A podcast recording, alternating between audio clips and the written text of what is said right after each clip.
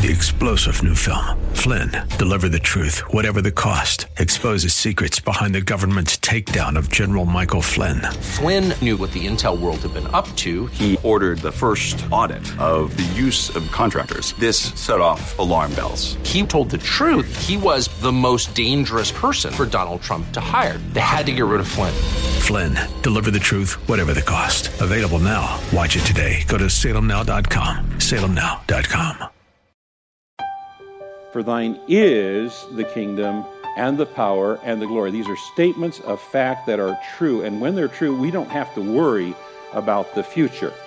Thine is the kingdom and the power and the glory forever. Oh, what a comforting understanding that is anytime, but especially now, right? Welcome to another edition of Study Verse by Verse, and what a great way to start off the week. I'm Mike Trout. Our teacher is Pastor Leighton Sheely. He's the senior pastor of Church of the Highlands in San Bruno. They sponsor, in part, this uh, broadcast on a daily basis, and I'll talk more about that at the end of the program. We're going to pick up where we left off on Friday as Pastor Leighton deals with a section of the Lord's Prayer that perhaps causes some confusion. In some translations, it's translated from evil, and in other translations, it's translated from the evil one. And, when I'm talking about translations, there's 450 plus translations of the Bible in English, not all of them reputable. I'm talking about reputable translations. So, what's the issue here? Why isn't it that all the translators got together and figured out which one it is? And what I'm told by the Greek scholars is that the Greek word could be either masculine or neuter. So it's in a form that it's a little bit unclear. The point is, is whatever form it's in, we need God's protection. Protect us from evil, protect us from the evil one. Lead us not into temptation does not mean that God tempts his children. But what we're asking God to do is to provide us clear guidance such that we can choose to be obedient and stay in the middle of his will and away from areas where temptation might get a hold of us or where God has to provide a way of escape from that temptation. We are surrounded by temptation all the time. Uh, the ones that are outside of us are usually attached to something we value. We might value a, a, certain friend, but that friend actually doesn't do us good when it comes to our relationship with God. They lead us away from God, they lead us into temptation. Well, then we need to choose our friends. Or it could be something. And, and it could be something as it could be a video game that we are addicted to, and therefore it controls us.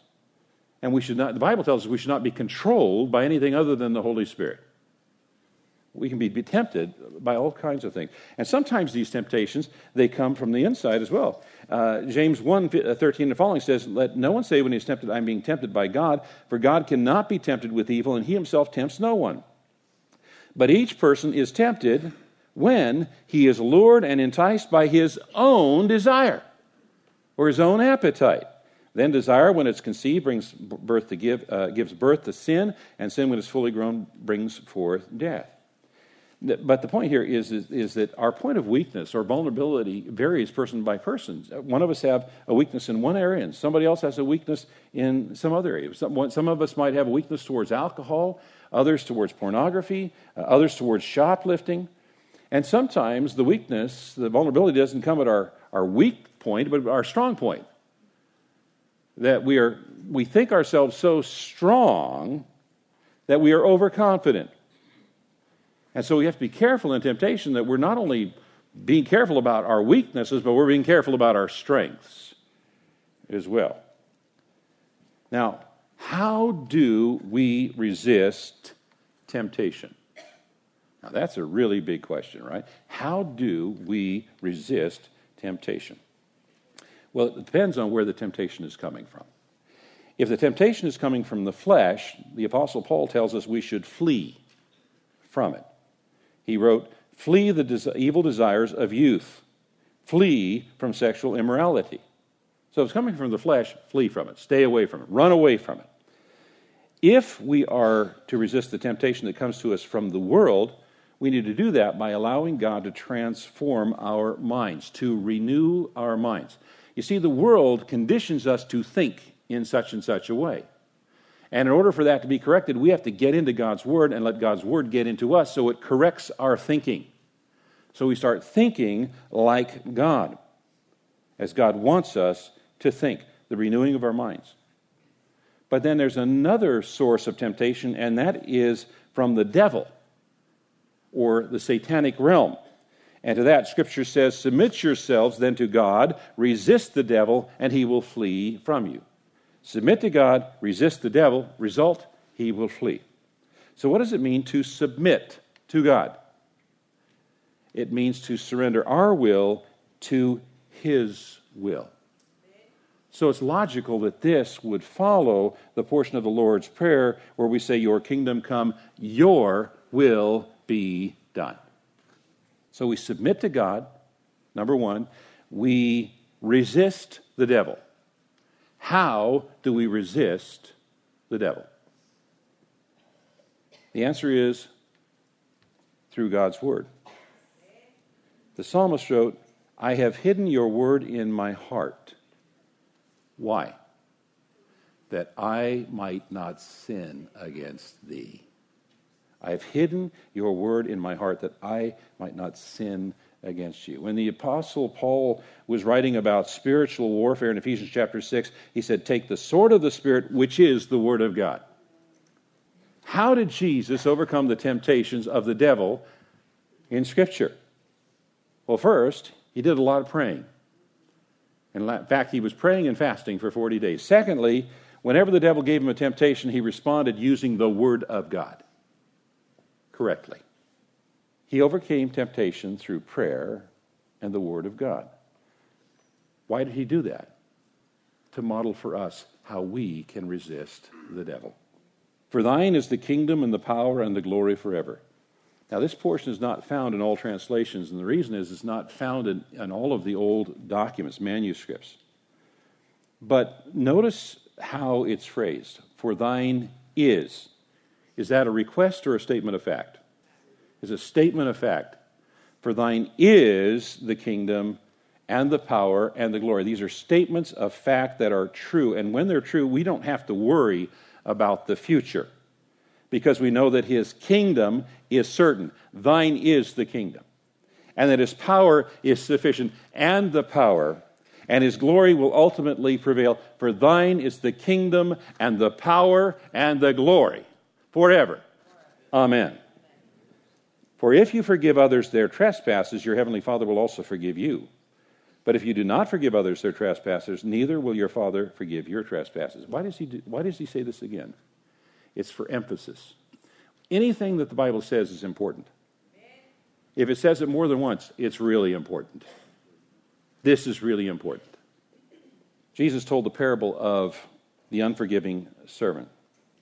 He said, Therefore, the kingdom of heaven may be compared to a king who wished to settle accounts with his servants. And when he began to settle, one was brought to him who owed him 10,000 talents. Now, we have no idea what 10,000 talents is, but it's way beyond uh, the capacity of any servant to repay.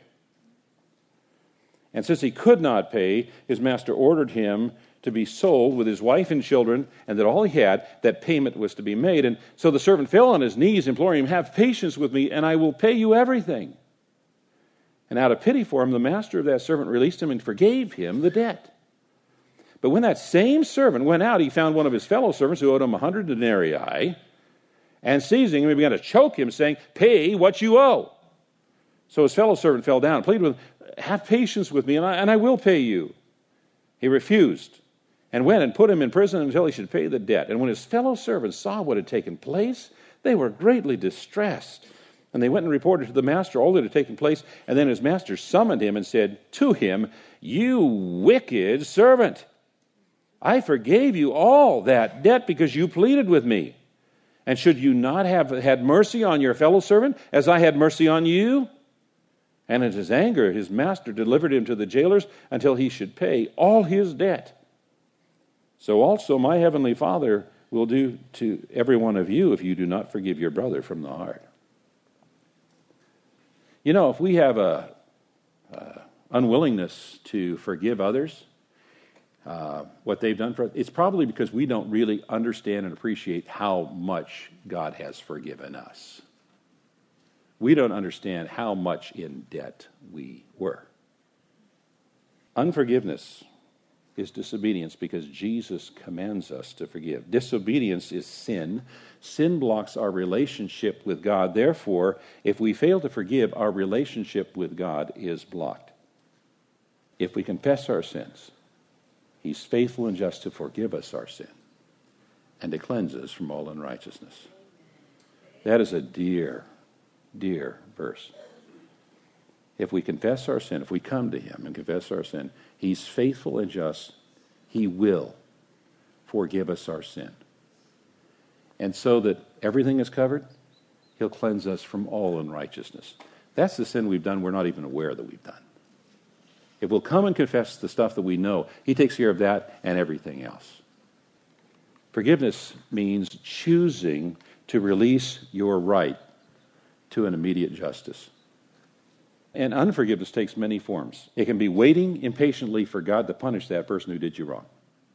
Oh, God, when are you going to get to it? Huh? Hmm? Or it can be taking satisfaction and joy when someone who's done you wrong suffers some kind of problems. Ha, they deserve it.